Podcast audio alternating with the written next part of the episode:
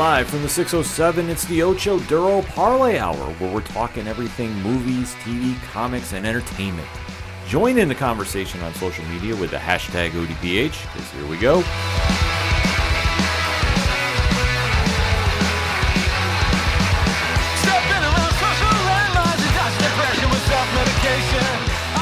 Welcome to a special edition of the ODPH podcast, better known as the Ocho Duro Parlay Hour. What's happening, everybody? Ken M in the studio, and we have a special guest on the line because we're doing a comic deep dive that you usually find only on our Patreon. But we're going to send this one out to the masses because it's a fantastic comic, and we have a fantastic guest that wants to come in and talk about it. You know him as one of the hosts of the Panel to Panel podcast, which, if you're not following, you're not sub to, I'm going to tell you right now, make sure you do it by the end of this episode because it's one of the best comic podcasts out on the planet. Please welcome to the ODPH, the one and only Marty from the Panel to Panel podcast. Marty, what's going on? Hey, hi, howdy. What's going on? Really appreciate you giving me the opportunity to talk. It's going to be oh, great. Oh, absolutely. Anytime we can talk comics on the ODPH, you know we will make time to do it. And like I say, we usually do these special reviews strictly for Patreon. But this one we're releasing to the masses because we definitely want to make sure everybody is aware of this fantastic comic that has been out, generating a lot of buzz amongst the independent podcast community. But before we get into it, why don't you let our listeners know a little bit more about the Panel to Panel podcast and everything you're up to? Yeah, sure. So, Panel to Panel podcast is a podcast where we talk all things comics. Um, it's hosted by myself, Bash and Ali, and Bash and Ali also are a part of the Radiant Black podcast as well as the Firepower podcast. And they have a wealth of knowledge, and I've come in as kind of the new reader or new reader uh, take on things. And we, between the three of us, we have a really good conversation around tribal knowledge versus looking at things from a new new reader's perspective i've been in comics now reading heavily for the past little almost three years now. So i've got a little bit of that but there's still a lot of stuff that you know i, I ask questions about. We talk about things everything from grading to collecting. We have a lot of guests on where people are either have kickstarters or um, we're going to have some potentially artists and other folks coming up where we get questions from the readers. They uh, they're able to we're able to ask them for them and, and get some takes and and understand how things work from a from a creative perspective as well. So it's it's a little bit of mixed bag but we talk everything comics. Sometimes we'll talk about movies that are coming up as it relates to the comics. We've done uh, episodes on black adam and uh, the moon knight where we've done kind of how to get ready for it. Here's a reading guide that that we followed and kind of our predictions and stuff like that. Yes, it's excellent. So you definitely want to make sure you're checking it out. All that information is in the liner notes of this podcast. And when Marty and I were kind of kicking around ideas of what to talk about, he brought up a book that, like I said, has been generating a lot of buzz, and rightfully so, amongst the independent podcast community. Comics podcasts are talking about this all over the place. And Marty, what is that book? Uh, that book is the Do a Power Bomb by Daniel Warren Johnson, and it was kind of funny because I think on one of the very first threads that you you put us in where you do that follow follow for follow in picture. I posted uh, a, a, a picture of of you guys um, in the picture except with uh, one of the panels. So that's kind of started it and i know you guys are huge wrestling fans and i ended up getting into this book late but uh, it's definitely awesome. Yeah i definitely got into this and i was like this is right up our alley because i would see the memes going around and obviously Daniel Warren Johnson is doing phenomenal work left and right. I was a big fan of his Beta Ray Bill. So when I heard that he was doing wrestling, I'm like, take my money now. This is a no brainer for me. And now diving into the limited series, because unfortunately it's been announced issue seven is where this is going to be ending. And we're going to be talking about issues one through five. There's been a lot that is going on with this book that definitely captures a lot that if you're into pro wrestling like I am, or just kind of on the fringe like Marty is, there's something for everybody, but the story is what's driving everything here. Like, wouldn't you say, Marty? Yeah, definitely. Uh, you know, Daniel Warren Johnson's really a triple threat because he does it all. He writes, he does the letters, he does the coloring, and he and he draws it. And like you, I also read Beta Ray Bill before this. Um, that was the first book that I got introduced to his stuff, and it was really interesting because when I first read Beta Ray Bill, just the art and the colors and and the lettering kind of threw me for a bit because it it's not norm like the standard norm of comics that you get. It's it's very different, and it took me maybe about a couple pages to get into it, and then after that, I was just I was just hooked on on his approach and and how he did everything, which was great. And from a new reader perspective, Beta Ray Bill was great because it was a self-contained story. This again is great because it's a self-contained story and it has a little bit of everything for everybody. Um, and he, and the way that he writes, he really plays with themes that kind of really hit you in different ways depending upon you know where you are in life. And it's really there's really something for everybody which allows the readers to really truly connect to the story. Absolutely. No there's a lot going on with this book and it, there's so many underlying themes that are happening here. It really transcends wrestling even though that's what it's all centered about and they do a great job doing it.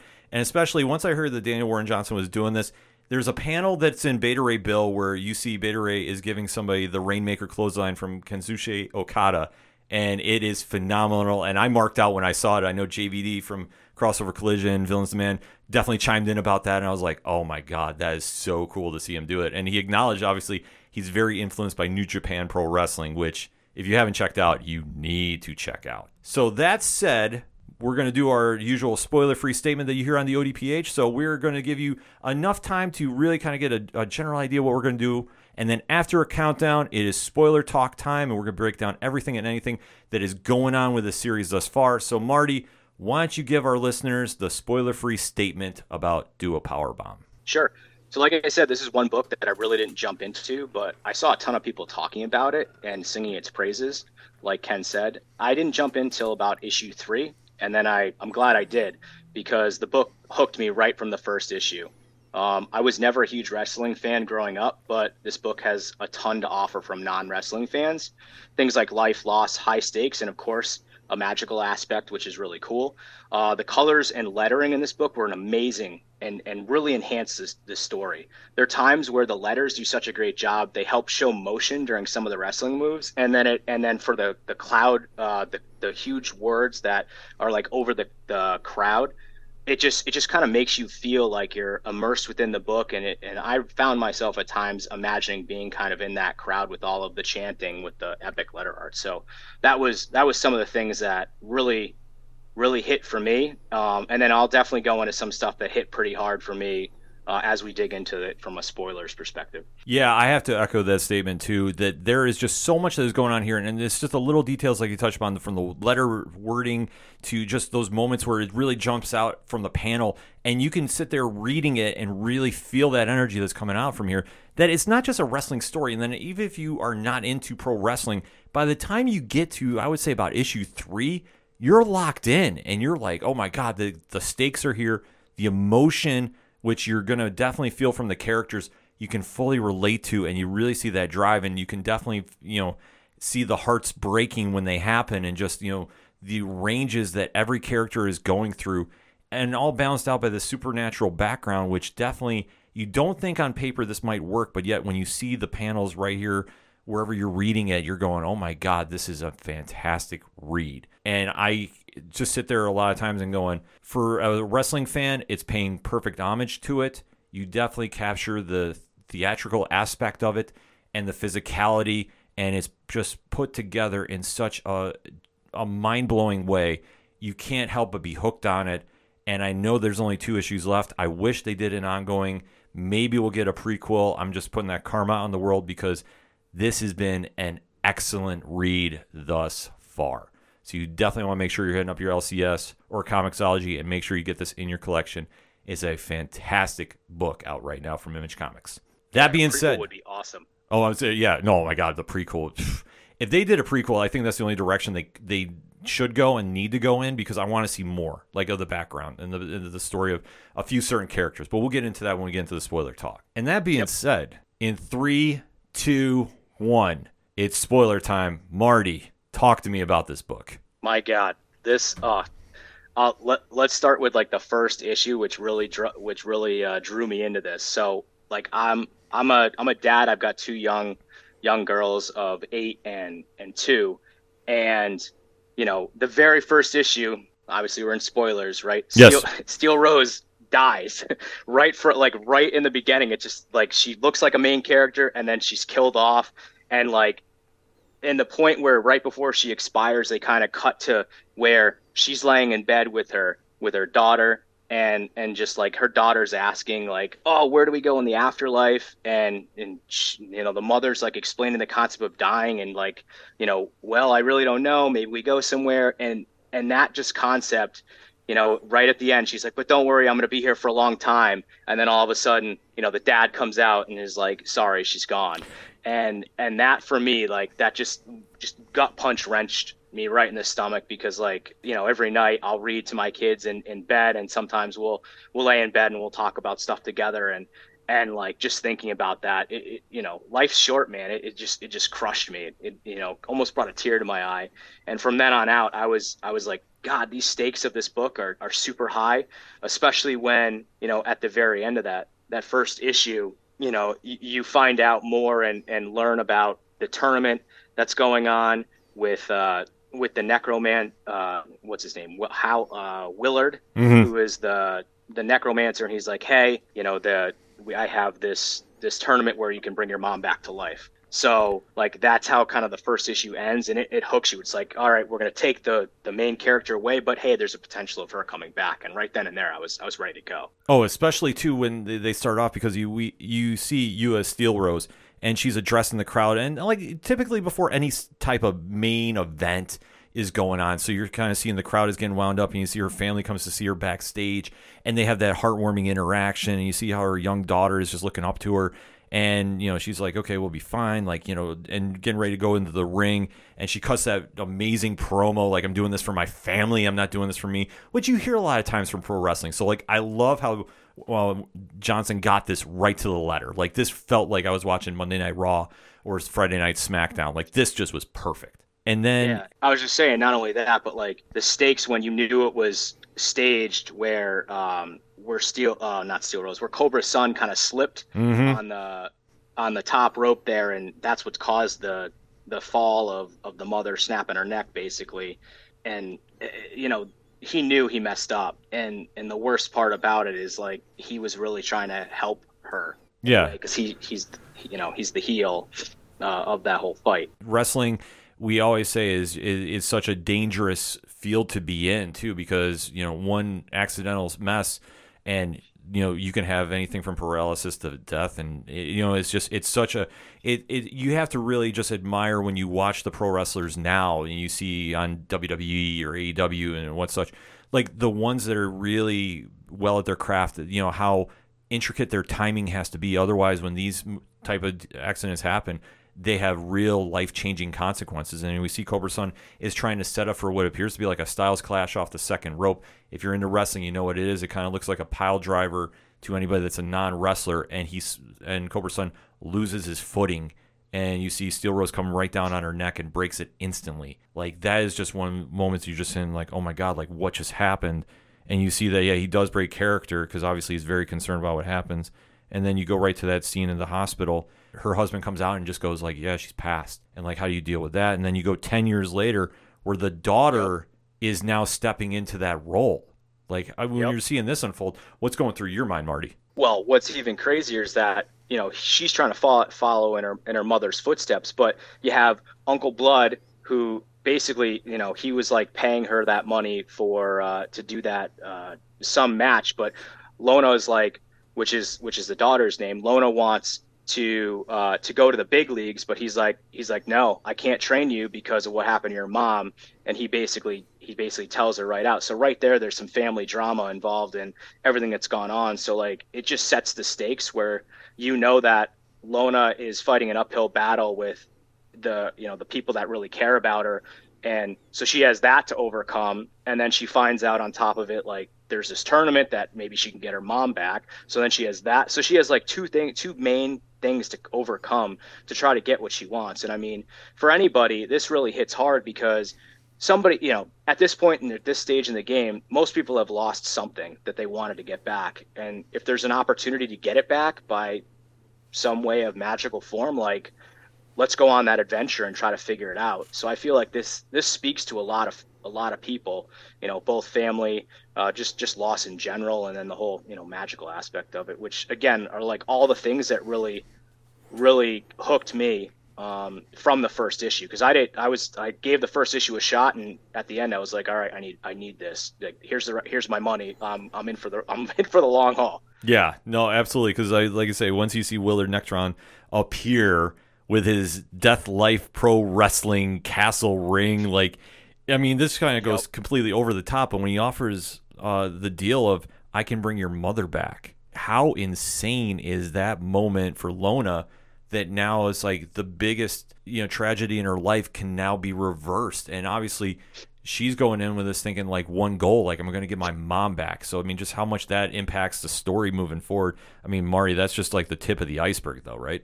Oh yeah. I mean what's crazy first of all the design of, of willard i love it i yes. love the spiked hair. I love i love the the coat coat's sick. I mean he is like he's like the devil but he's like this badass wrestling guy like that. I mean, again, I don't follow wrestling, but he he looks like he could wrestle, and and you learn a lot about like his backstory in that really that second issue where he talks about you know how he tried to conquer the world essentially and got fought in a big war, and then they just exiled him to to where he is now, and he got bored. So, he, but he loves pro wrestling.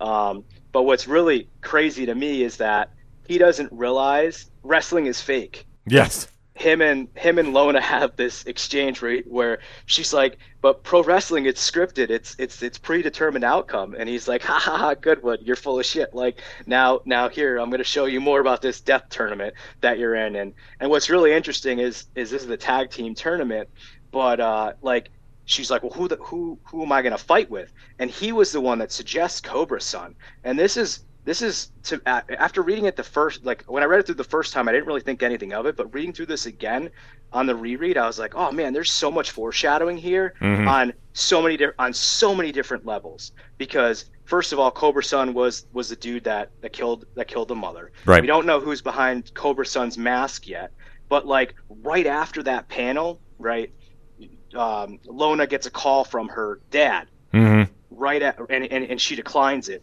and then you know, Cobra Spun goes, uh, Cobra Sun goes into this main battle with this with this other wrestler in a no hold bars match and gets his ass whooped, and then you know takes takes a payday. But like at the end of that issue, you you know you you find out the big reveal: Cobra Sun is actually Lona's dad. So yeah. this now adds a whole nother level to the stakes, and because Lona doesn't know that her dad actually killed her mom, which is nuts. On top of it, like there's loss, regret. Like there's so much I'm sure going through his head. Um, and, and I mean, his, you know, Cobra Sun's name is Jacob. Mm-hmm. Um, and we learn and we learn that in issue three, where where he, him, and you know, Uncle Blood are arguing about not training, uh, not training or not being able to train Lona. Um, Lona, thank you, because he's like she's got raw talent just like her mother. Like you got to do it.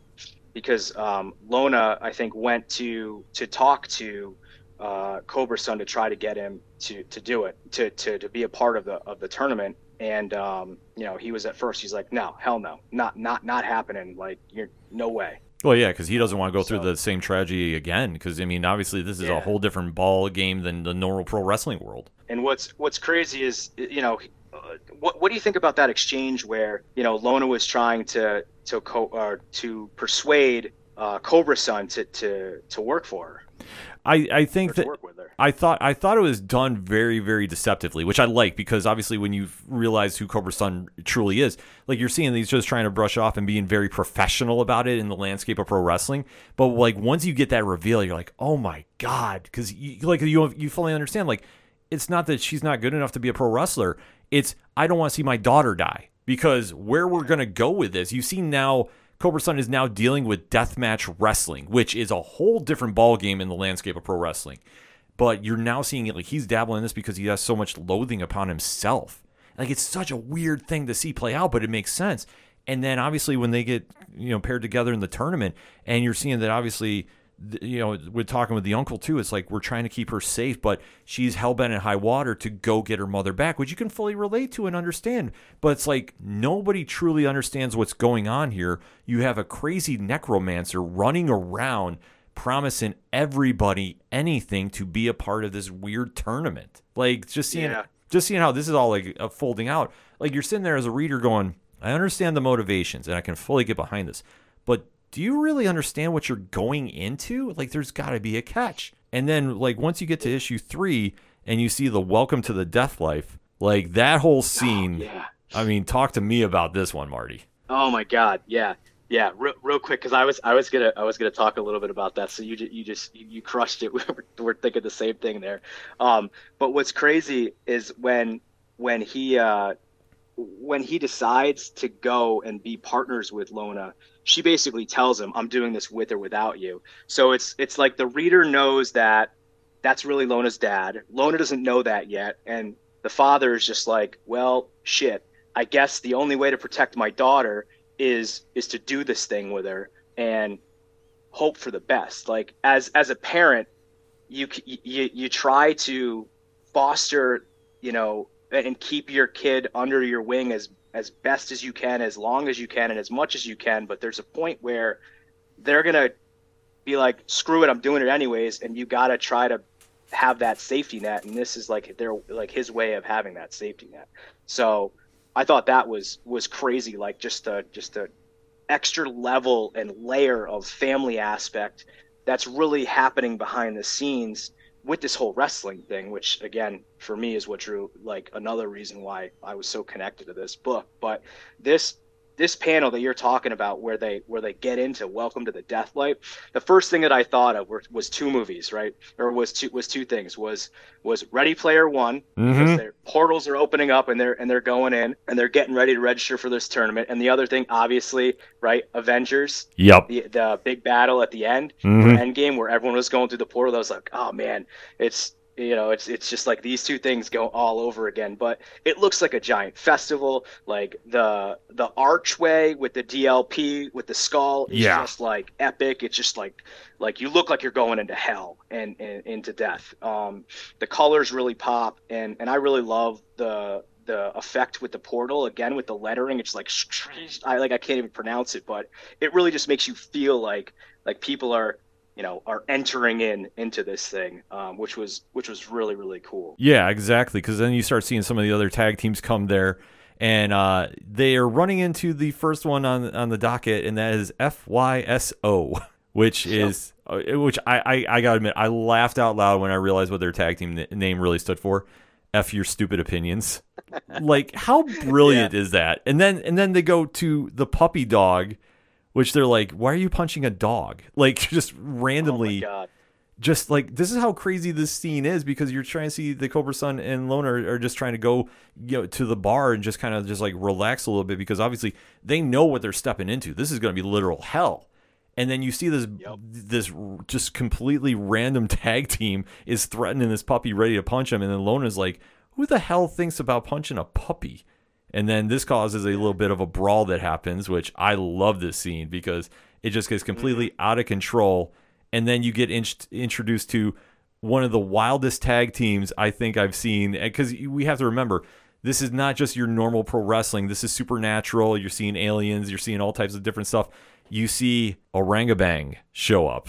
yep How was your oh reaction God. seeing them? Oh, so I mean, you you hit the nail on the head where it's just like anything goes, no hold bars. Like this is really wrestling all over the universe or, or or globe or wherever because these two massive orangutan guys where they basically like step in and stop the fight from happening because because of the reason you know the re, they don't want their uh, their opponents because they're the they're the people that they get paired with first and they want to make sure that their opponents are top notch for for fighting against them and they feel that it's unfair if they were getting if they were getting their ass whooped. So like it just very very nice uh very nice group of of a tag team that wants to make sure that their opponents are in tip top shape. You know anybody else that was sleazy would would be like, screw it, I'm just gonna let them get their ass kicked, and then I'll just kick their ass real easy. And these guys are like, nope, they step in and just smack the shit out of them, Yeah. and uh,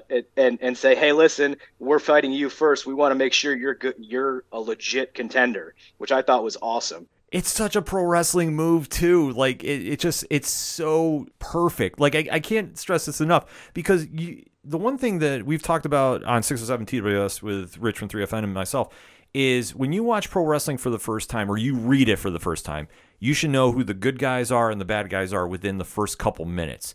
you obviously know FYOS is absolutely awful. They're completely scumbag human beings. And Orangabang is actually good guys that are trying to do the right thing. So like it's that little nod to the real landscape of pro wrestling. I love seeing this. Like for me, I was like, okay, now I get this. And especially being an old school pro wrestling fan, like this is right up my alley. Yeah. It was it was really good to see that established right off right off the get go. It made it real easy to to track to for a non wrestling or someone that's not into wrestling at all.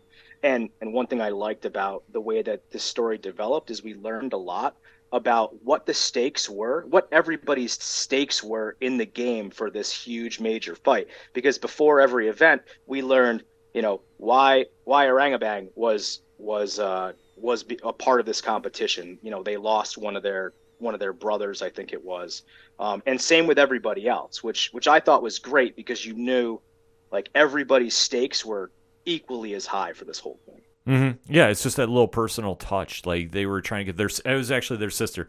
They were trying to get back, and you, oh, yep. and then you, but you, but that's like the little thing that gives just this completely insane pro wrestling tournament some emotional layers, which it's it's kind of crazy to think about.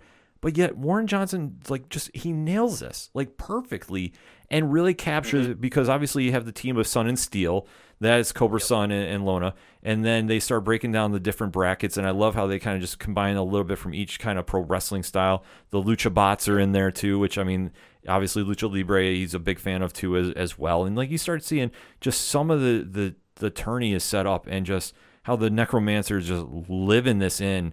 And then when you get to the first match too, like you know the stakes are high between both Orangabang and Sun and Steel. And seeing the action go here – and really just how they do the lettering for this. Like this is something that jumped out to me. I don't know about you, but when you see like that first punch that the one member of Orangabang lands on Cobra's son and you see him getting flipped, you know, to a 360, like you can just feel that reading at home going like, holy crap, right? Yeah, it's it's crazy. And and again with the lettering, um, and here's where it's it's really interesting because as, as this story develops, like Cobra Sun is being the protective father in in him and not letting Lona do anything in the beginning and he's getting the shit kicked out of him. Mm-hmm. Lona's sitting there on the sidelines like, what the F? Like, let me in, tag me in, and he won't do it. And what's really interesting about this tournament is one of the rules that they have where you can interrupt for any moment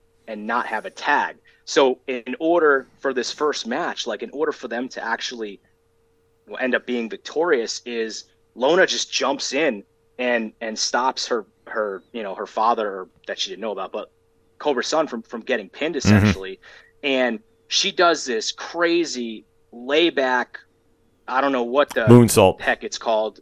Yeah, and and like the lettering is like you, this this is where the lettering comes in where it's just like what like and you could hear like the crowd just in the background all in big crazy pink letters and and that's where like the it just jumps out at you like right before right before she pins um pins the the orangabangs which which I thought was awesome but like you slowly start to see the training wheels come off or that safety net go away when the father is realizing hey I got to let my I got to let my daughter just kind of free a bit mm. and I got to stop being overprotective and we have to actually work together as a team um, which which I thought from you know from a family dynamic perspective was huge because every parent goes through this where they're they got to let their kid off the leash. They got to take the training wheels off. The kid's got to be able to function on its own on, on his own or her own.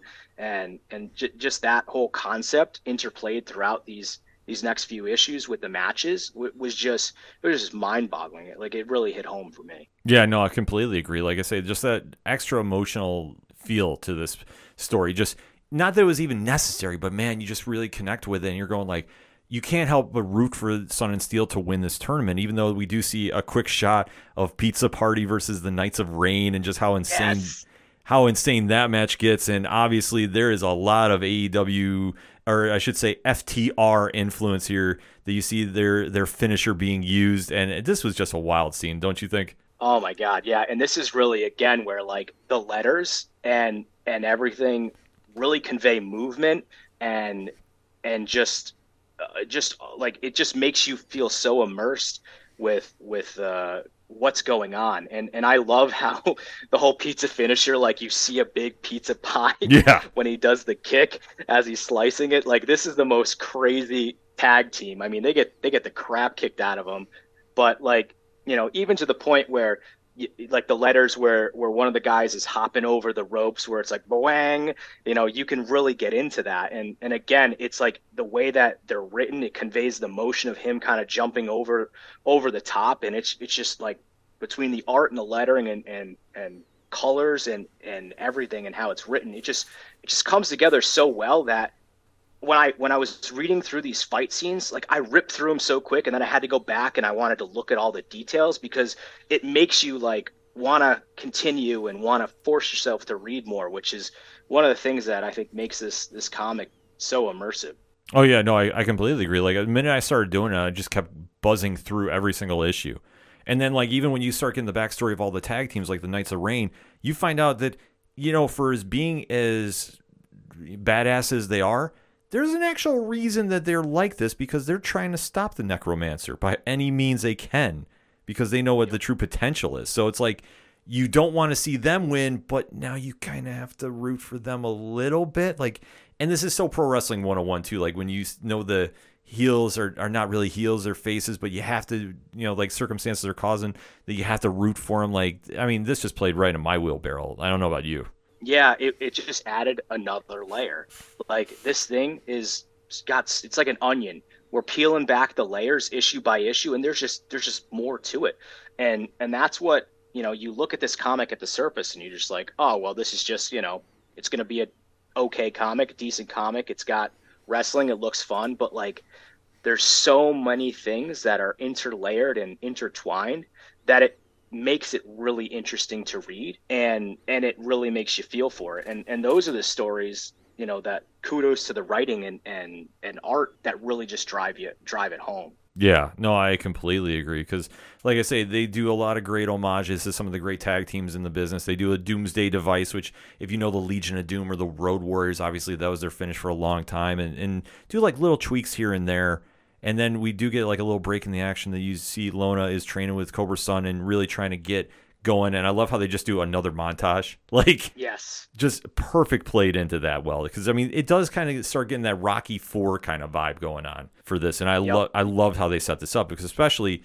they have to face the Knights of Rain coming up, and this is the big match. Yep. Yeah, I really love the montage too. That was one of the one of the coolest things ever um, that happened. And and honestly, when I first read this, like they were t- like, I love how we get in that montage, we get some more backstory of how Cobra Sun and Steel Rose were a tag team um, before he turned to heel. And I and this is where like my lack of knowledge came into play. And I was we were talking about this before we started the recording. It's like I had to Google what a heel was because mm. I was like, what the hell is this?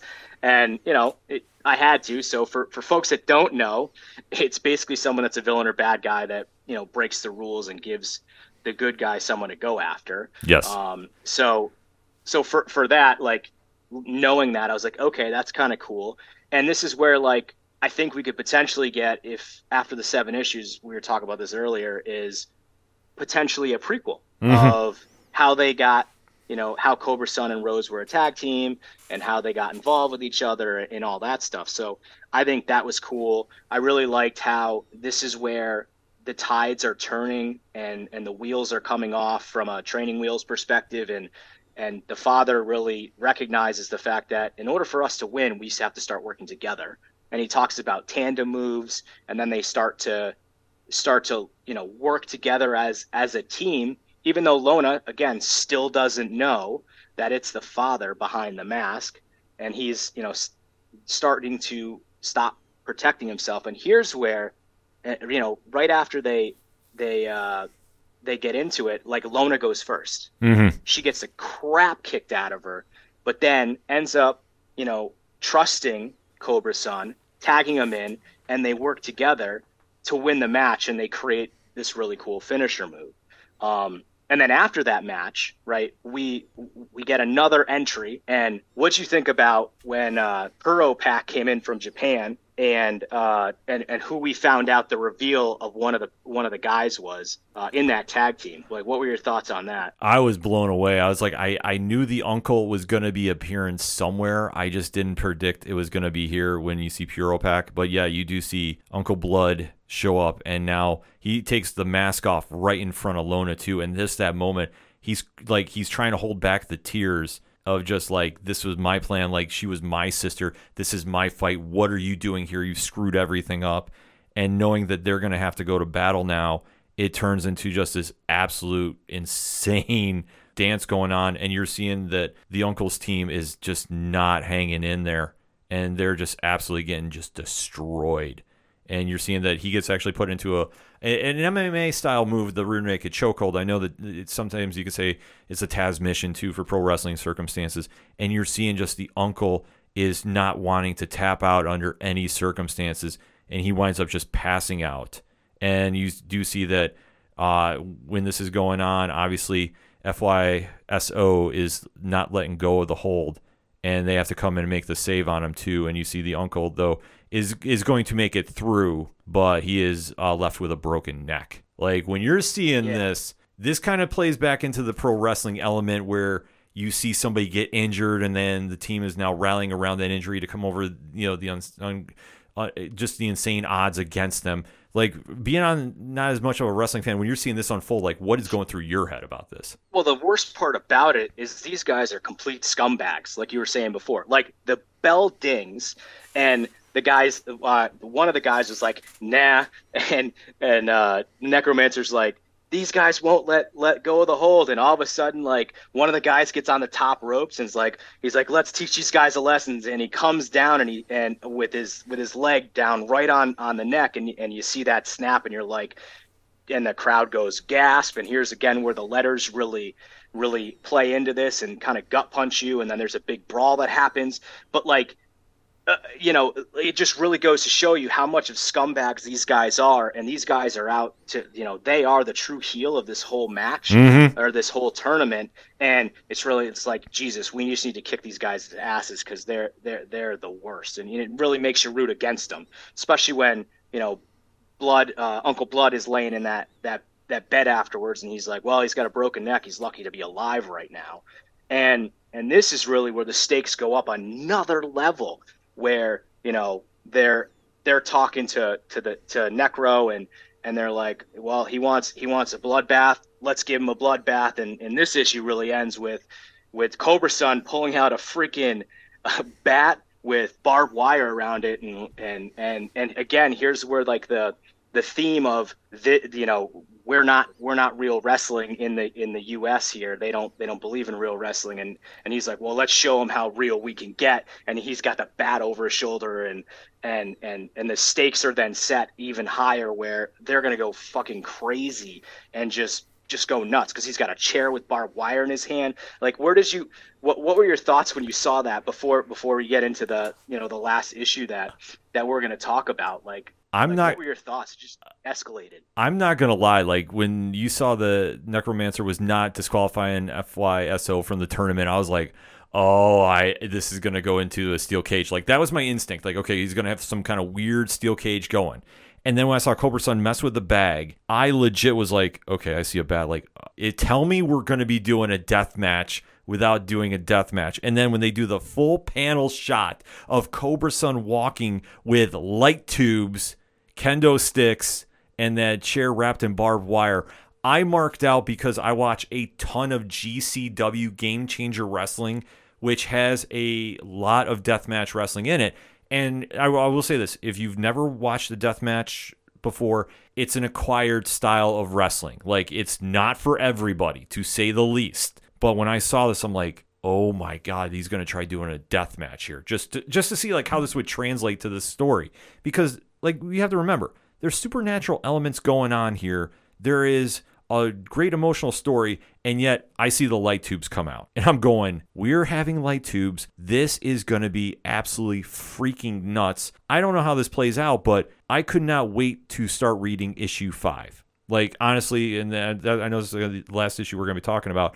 I completely marked out like a madman because this was just this is GCW 101 for me. So when this match is getting ready to go, and you're and obviously they open issue five where he's like, yeah, I want a no disqualification barbed wire ladder false count anywhere death match, and you see FYSO is like, no way, nope, not happening, and they get forced into it. It was perfect. Like I completely marked out for this. And then there was even the little subtle nod, like if you weren't sure that uh, Johnson was influenced by GCW. The shirt that Lona has on here uh, in issue five, the black with red lettering, that is GCW. I don't know if you picked up on that or not. No, because I, yeah, I, I this is that's really cool to know though because I didn't catch that at all. But that that's that's super cool that there's those subtle little Easter eggs in there. Yeah, which is always good for fans of of wrestling and that no wrestling like yourself. Like you're you're just like, oh, not only are the the stakes is high and we're going we're going crazy at death match but but look at this i'm going to give you this little nod to, to to wrestling here and there as well which is which is awesome yeah and then when they get that final match going it's absolutely as insane as you think cobra sun comes flying out of the corner gives a big boot to one of FYSO. You see the chairs getting thrown in. Like they're not holding back. And this is typically what you would see if you're watching pro wrestling. This is more like an SGC versus Briscoes type match. Like this is kind of like the normal high pace, high action. We're not taking a lot of time off here. We're just going to go out there and beat the absolute shit out of each other for 20 minutes, which I am here for every day and all day. Like I say, acquired taste, but it does work for me. And you're just seeing just how high stakes this is. You're seeing big impact moves going on. You're seeing a lot of wrestlers jumping out of the, the cage and then or out of the, the ring, and then you see Cobra Sun do a dive over the top rope and hit everybody into the barbed wire that is or, or uh, like this is where I couldn't really tell if they had barbed wire around the gates where the fans were sitting, or if that was just kind of the shadow of everything here, where you see the whoa, and he jumps on, and he crashes everybody into the barricade. Like, how amazing yeah. was this? Yeah, it's crazy, and this is like kudos to the art and the letters here because this is really where it hits home with how motion is portrayed both in the lettering and in the art because you have those lines that are coming in like when one of the guys gets tackled out of the ring it's just like boom and the boom is like kind of uh, it's kind of like somebody took a I don't know. A, it's a like a shotgun blast. Something, yeah, like a shotgun blast, and it's it's not straight lettering. It's it's got uh, you know squiggles in it, and and just the whoa and and the motion, the line motions really really just made you immersed in in everything that was going on because literally every single panel was just like constant motion, constant beating up uh, each other, and then you know as soon you see that there's no there's no holding back here because Cobra Sun gets punched right in the nuts. Yep. What, like such a low blow, and then you know right after that you see you see Lona climbing this massive ladder, and those ladders are always always like the big the big event in any of these things. And I, I mean I even know that and I don't I don't watch wrestling but but what did you think was going to happen as she was starting to climb that ladder there? See I I had a feeling that with a ladder that big he was going to try going Jeff Hardy. And what I mean by this is if you've never seen Jeff Hardy wrestle in the WWE days like early on in his career he would climb to the tallest ladders you could throw at him and do what they call a uh, swanton bomb where he'd like flip himself and like he'd almost go as like a nosedive and then you know turn his body so he'd hit his back on the opponent right before the end.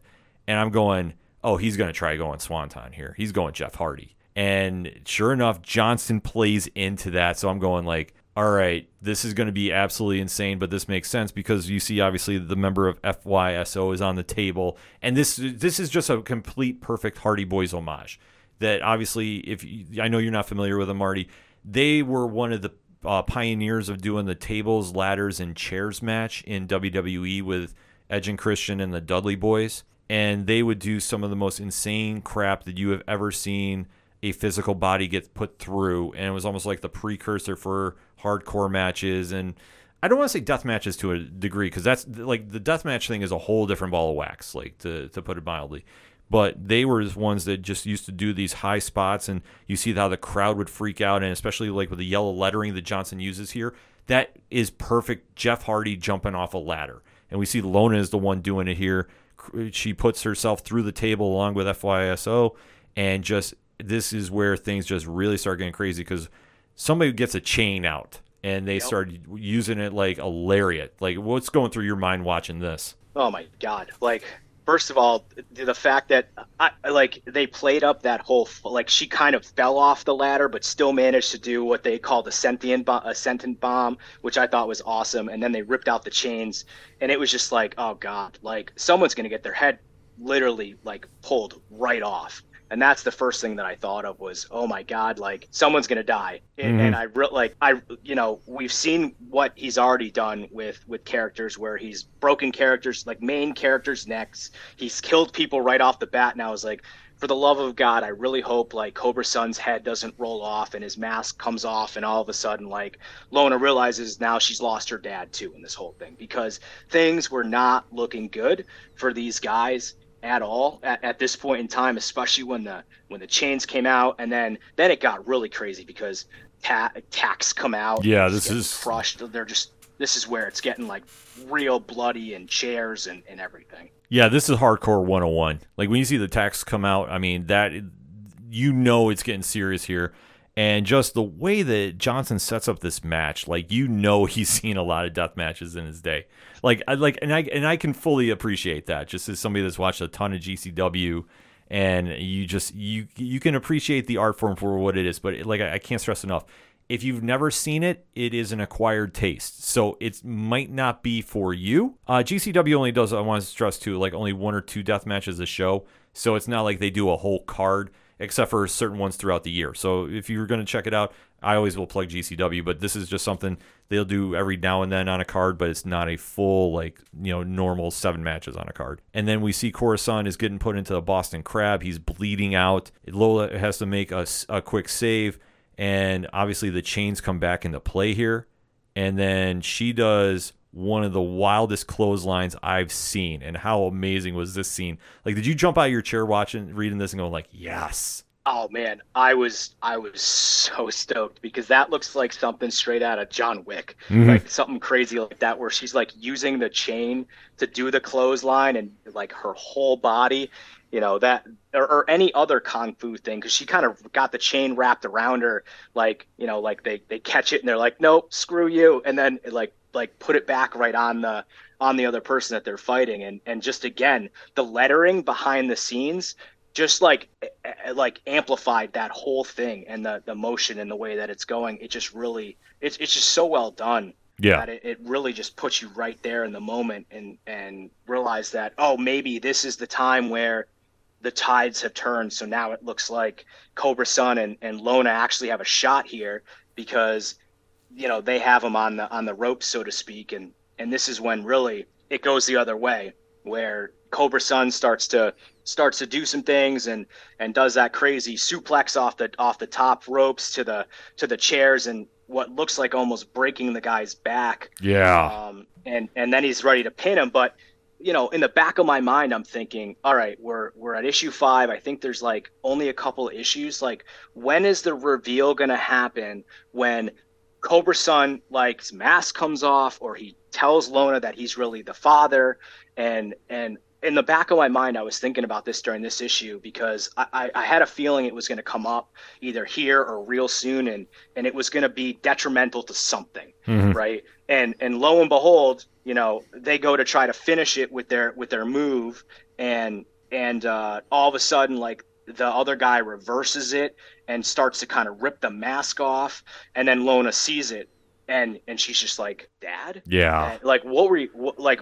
Did like were you in the same boat as me? Were you like, "Oh, gut punch! Like something bad's gonna happen"? Yeah, I Like, go. what were you thinking? I'm, I'm the wrestling fan in me kicked in. I'm like, oh crap, they're gonna lose. They're gonna lose. Like this is gonna happen because anytime that you see a masked wrestler lose their mask during a match like this, it usually means they're gonna cover up and they're gonna they're, they're gonna take the pin. And seeing Lo- Lona's face just completely drop when she's like, "Dad," I'm like, oh, damn it, she's something's gonna happen here.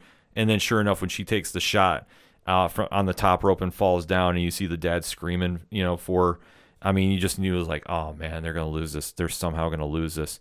And sure enough, when they do, the winner is FYSO, and you just see like the just like that whole panel sequence too, where you see the three come down, and the gasps from the crowd, and they're all kind of freaking out, like, what do we do? and just how they kind of play it off there. But then it's like the big surprise ending that I don't think Yeah. any of us saw coming here is they're gonna I mean, yeah, you mean you. I mean you want to take away breaking it down here. I saw this and I was like, "Are you wait, what?" See, and as soon, yeah, right before I got there, like I was like, "Oh crap, Lona is like dead," and then all of a sudden, or, or beaten brutally, because the dad is just like looking at her with his eyes wide open, like, "Oh my god," because she's she's crushed and crippled and and just like bloody everywhere, and then it gets into, you know, Maggie and Frank meeting, which are these two guys, and they're talking about two people that they that they lost, and then another kind of training montage goes in and we're they're like yep we're going to train harder than anybody else and we're going to win this thing. And if we win this tournament we're going to you know one of us needs to pick who's bringing the other one back because we both have loved ones that we want to deal with. And and you get some of this in the beginning of this issue where um, Maggie is like sitting in the hospital bed with I don't know if it was her brother or her husband. I don't re- think they really get into it, but the doctor basically comes in is is like, you know, we're talking hours, not days, and she just like snuggles with him in the hospital bed, knowing that you know the inevitable is gonna be coming. But the very end of this thing, it's just like the the um, the necromancer guy. He's like he's like here you go congratulations. And then he's and then the two guys are like like we agreed. And he's like what the hell are you guys doing Yeah. holding the two things? And they're both like to the death. And then it's to be continued. So it's just like all right well you know that's that's i don't want to say that's convenient from a storytelling perspective but it's definitely not something that um that we saw coming or i even saw coming uh f- for this because I thought, you know, we're we're done. Lona Lona's done. There's got but there's got to be some other way because there's still two issues left in this series. Like how are they going to conclude? And the other thing too is just like is it really going to happen the way we think it's going to happen? Like sometimes from a themes perspective, right? They could go a couple ways with this. Like are the are the quote unquote good guys going to win and prevail and and and everything's going to be, you know, rainbows and butterflies and and she's going to get her mom back? Or is this just going to be a story about loss that regardless of what you can do you're you know as hard as you can fight it's not always going to work out the way that you want it to but it's about persevering in other ways you know is that the theme that that he's going for? And and we just don't know yet at this point because it's still up in the air. Like these guys are going to fight to the death.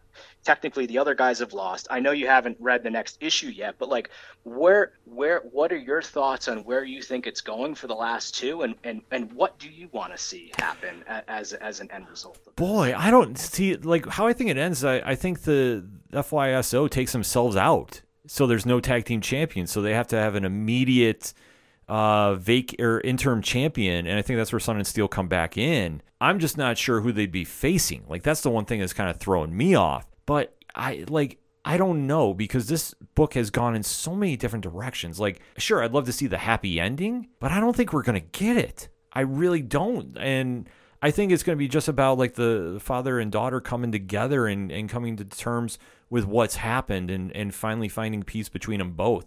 Like, I think that that's what happens. Like, they're not going to win it, but they will definitely, or like the necromancer is going to get caught. Like, he never could bring him back or bring her back in the first place. Like, I think that that's where it's ultimately going to play out. But I think at the end result is going to be the father and daughter are back together. And the family that was fractured is now whole again. And I think that that'd be the perfect way to end things. Nice. I don't want to. I don't want to give away. I don't want to give away too much, but but I will say you're you're thinking in the right direction because that's kind of what ends up happening. But you do get a little bit more backstory, which I, I really enjoyed in the beginning of issue six. Okay. Um, and then the ending of issue six, again, you don't know where it's gonna where it's gonna what's gonna happen because of the way that it ends, um, and and what has to happen next as far as what goes down um, with everything. So I, I'm I, I don't- I don't even know how they're gonna wrap it up in one issue. To be honest with you, um, because it feels like it could span a, another small arc. I mean, maybe he's gonna. You may- know. Maybe he would do that. Like I think Daniel Warren Johnson's got has this played out so much. Like there's so many different ways he can go with this. Like even like I say, I haven't got a chance to read issue six yet as we're recording. That is on the list to do this week. So if you hit me up later on social media, I will definitely be on top of this. But I think it's just a matter of like there's so many different ways you can play this out. And if he wanted to take a break and like come back to it, I don't think that would be a bad thing either. But it's just like where like where exactly is the direction? Like that's the only thing I don't know. Yeah. Yeah, and the thing is, is like at the end issue six, it basically says to be concluded. So I really don't think we're gonna get any more than one more issue. Um, so it'll be interesting to see how they wrap it up, like what what they decide to go with. Is it gonna be is it gonna be uh, a happy ending, or is it gonna be you know a, an underlying theme that we were kind of talking about? Yeah. I'm, I'm, I'm leaning underlying theme, but I'm going to be there regardless. Like I wouldn't be mad if it was a happy ending either. I think we've already seen enough go through for this family. Like they, they deserve a win somewhere. So if it happens here, I just I got a feeling Necromancer is going to double cross somewhere somehow because it, it would just be fitting. Like obviously, I don't buy these on the up and up. Just from the top, from the start of this introduction to him in issue one, like there's something a little fishy about him. But that's just me. Yeah, yeah, the only where I could see potentially this going is some underlying thing with the necromancer and and everything else that's going on, um, because there is, I agree, something definitely fishy with him that that's going on, and you learn some things in issue six um, that causes kind of issue seven to play or the beginning of issue seven to play out when it when it happens. So it'll it'll definitely be interesting, and and I definitely want to see I I want to see some more with with that character because I feel like he he's been kind of a secondary character up until this point, only really being the announcer and the hoster. And and there's some underlying things I think that are going on that we're going to learn more. Potentially could he they could play into. Mm-hmm. No, definitely so. But right now, five issues in, it's definitely worth the read. Final thoughts on the first five issues and uh, any recommendations uh, moving forward for this, Marty? Yeah, I mean, it it's a in my opinion, it's it's definitely a must read for anybody, wrestling fans or non-wrestling fans.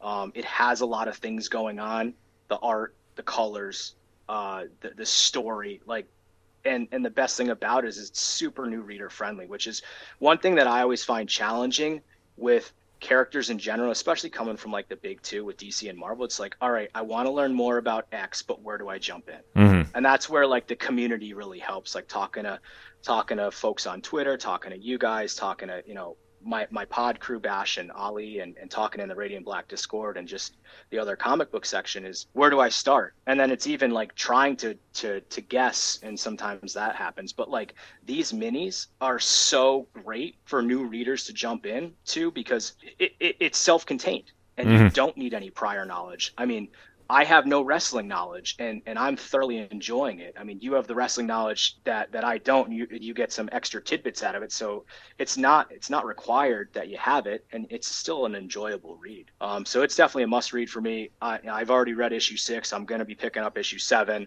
Um, Daniel Warren Johnson's awesome. Like I'll even say, if you like this, I started reading through Murder Falcon because that's been on my list of things to read, uh, for a long yeah. time now and it's that's fully collected. That has a hardcover, I think, that came out recently. Um, I get all my comics digitally just because if I got the physicals, I think my wife would kill me.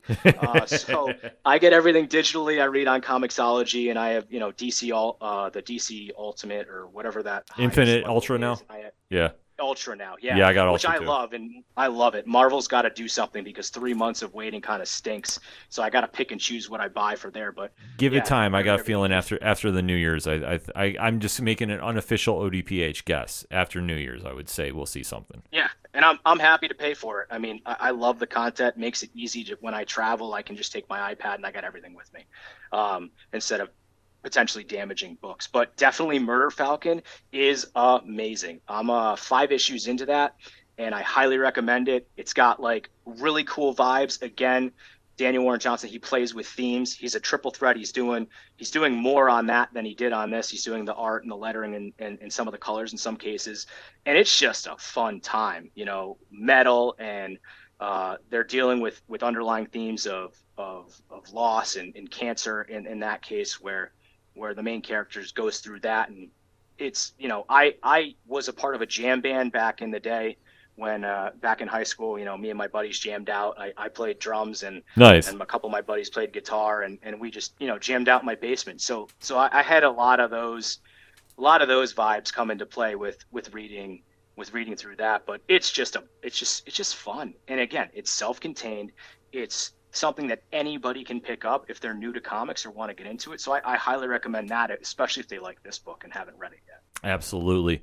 Well, Marty, thank you for coming on the show. We definitely got to have you swing back uh, sooner than later, so definitely talk some more with us. Why don't you tell everybody where to find you on social media so they can definitely connect and definitely make sure they're following panel to panel? Yeah, absolutely. Really appreciate you having me on. Be happy to come on again. This was a blast.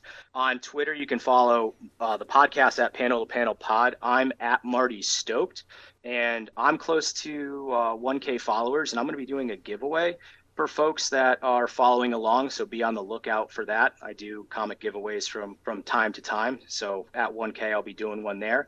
Um, if you're on the Instagram, we're at Panel to Panel Podcast, and uh, we're not quite on as many major platforms like the 150 bazillion that ODPH is on, but we're getting there. So if you uh, if you follow along, you should be able to find us on all major platforms on uh, at Panel to Panel Podcast. Absolutely. So make sure you do that. Follow him, and if you need anything from the ODPH, it's very simple. ODPHpodcast.com. Thank you as always for listening to this special edition of the ODPH. We'll see you next time.